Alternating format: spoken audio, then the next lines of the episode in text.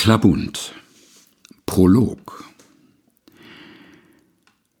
Ich sitze hier am Schreibetisch und schreibe ein Gedichte, indem ich in die Tinte wisch und mein Gebet verrichte.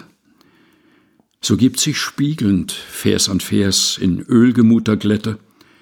Nur selten fragt man sich, wie wär's, wenn es mehr Seele hätte? Die Seele tut mir gar nicht weh, Sie ist ganz unbeteiligt, nackt liegt sie auf dem Kanapee und durch sich selbst geheiligt. Des Abends gehe ich mit ihr aus, im Knopfloch eine Dahlie. Ich selber heiße Stanislaus, sie aber heißt Amalie. Klabund, Prolog, gelesen von Helga Heinold.